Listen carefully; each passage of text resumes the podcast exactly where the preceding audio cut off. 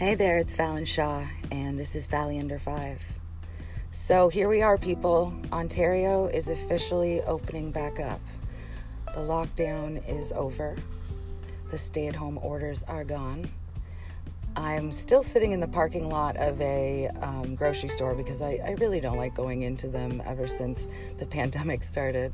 I'm yeah, there's just uh, so many protocols and just different people doing what they want. So I usually sit in the parking lot with my dog while my partner does our shopping. Maybe that will change in the next few weeks. You know, I just feel like a lot of people still don't really know what's going on. Um, we were driving around yesterday and we drove past a numerous amount of patios, and people were hitting them hard, like bigger patios than I've ever seen. And I think that's great because we need to support those restaurants and those um, bars and just cafes. We need to do what we can to put some money back into them because the amount of loss that many companies, I mean, not really companies, many small businesses have lost has just been monumental. And uh, I think the community knows that and they're going to go out and support. And I'm sure people were tipping good. If you weren't tipping good, stay home because nobody's got time for that.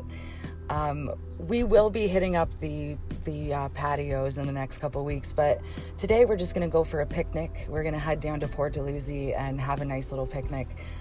As much as we'd love to go to the restaurants, I just want to let people get it out of their system. You know, people people are wild right now because they've just been locked up and uh, we will be heading out and supporting local businesses in our area though for sure.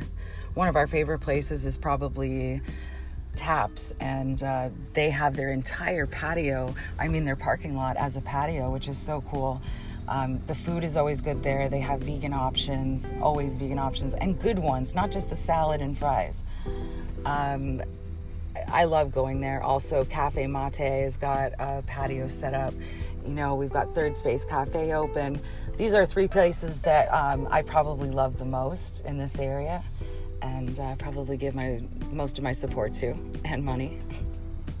so this is a quick Valley Under Five. I just wanted to touch in and say, "Woo, we're opening up. People are getting vaccinated, and hugs are on the way."